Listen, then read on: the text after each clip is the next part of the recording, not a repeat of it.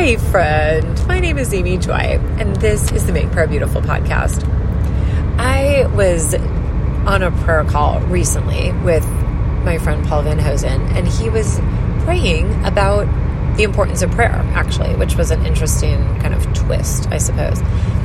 But one of the things that he reminded me, or I guess all of us on the call, was that the famous evangelist Charles Finney had a prayer team. And this is so interesting to me. Like, how do people come up with these ideas?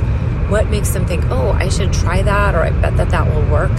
So, he had one or two men who would go the week before he was going to have an evangelistic campaign, and they basically just prayer walk the site, or maybe they would be kind of face down, just crying out to the Lord on behalf of the uh, situation there in that community. It would be like, Lord, we need you to show up in this place. We need your presence to go before us.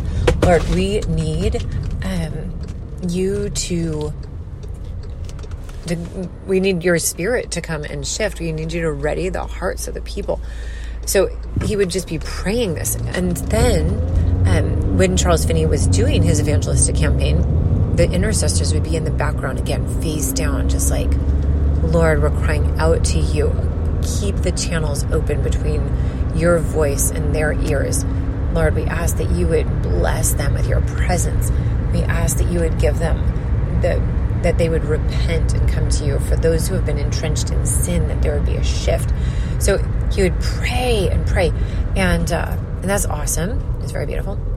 And the uh, but then what I found fascinating was after the like the head intercessor died, Charles Finney tried one more evangelistic campaign, and he was like, "I am not doing that anymore because there is no grace for it.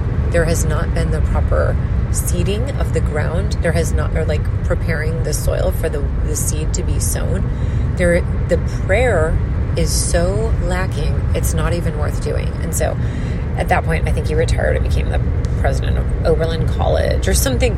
It was just interesting. And the uh, I had another example in almost the same week. I had been reading the book George Mueller to my boys, and uh, there's many George Mueller biographies. This particular one was the um, children's version for the by the Benges, uh, and they talk about how at one point the Muellers, George and his wife, We're going to go on a six month tour of uh, Germany, where he was, where George Mueller was born, and he had care of orphans in Bristol, in England. There had been a terrible cholera epidemic that had wiped out a lot of parents right around that time, and then that was also the advent when the social structures were kind of shut down in favor of putting people in poorhouses where the conditions were just abominable, and so it was kind of a perfect storm of.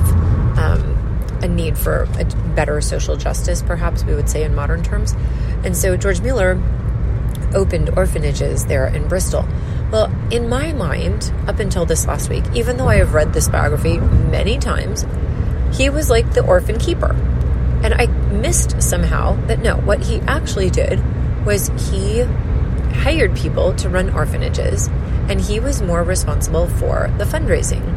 Even though you always hear of George Mueller like he would never present the need.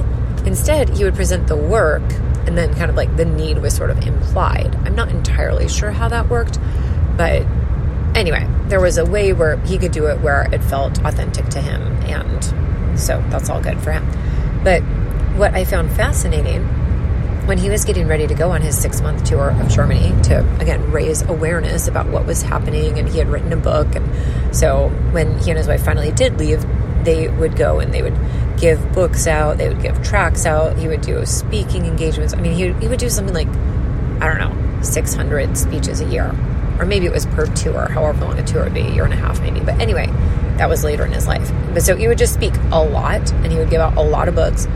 And so part of that was just putting on display what God was doing in terms of providing for the orphans.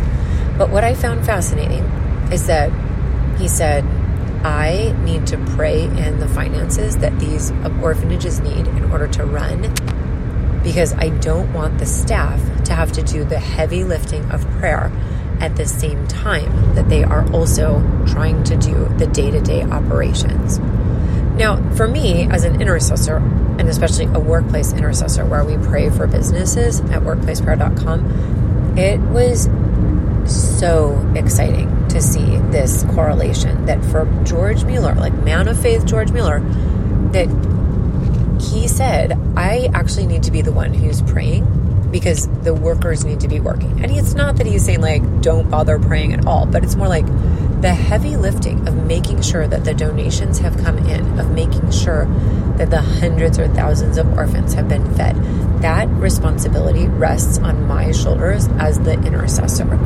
And so, I mean, you know, today it might be like, okay, well, we need to make sure that there's a team of intercessors who can do this work, and that would be really good. But it's it's beautiful to be able to say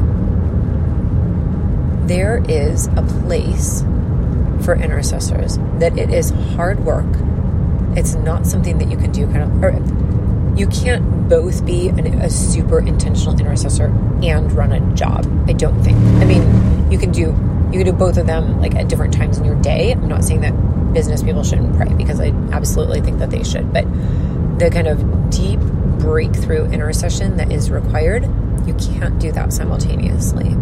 And, or, or maybe you can. And if you figured out how you can let me know and I'll come and learn from you. Um, I'm not trying to be definitive here. It's more like in my experience, I have I have no idea how you would be able to do both of those things at the same time.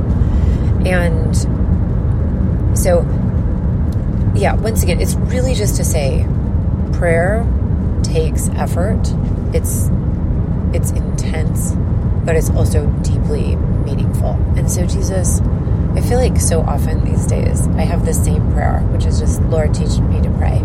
Lord, teach us to pray. Lord, I ask that you would enlarge our hearts, that you would give us wisdom to be able to see what you're doing in this earth, that we can partner with you.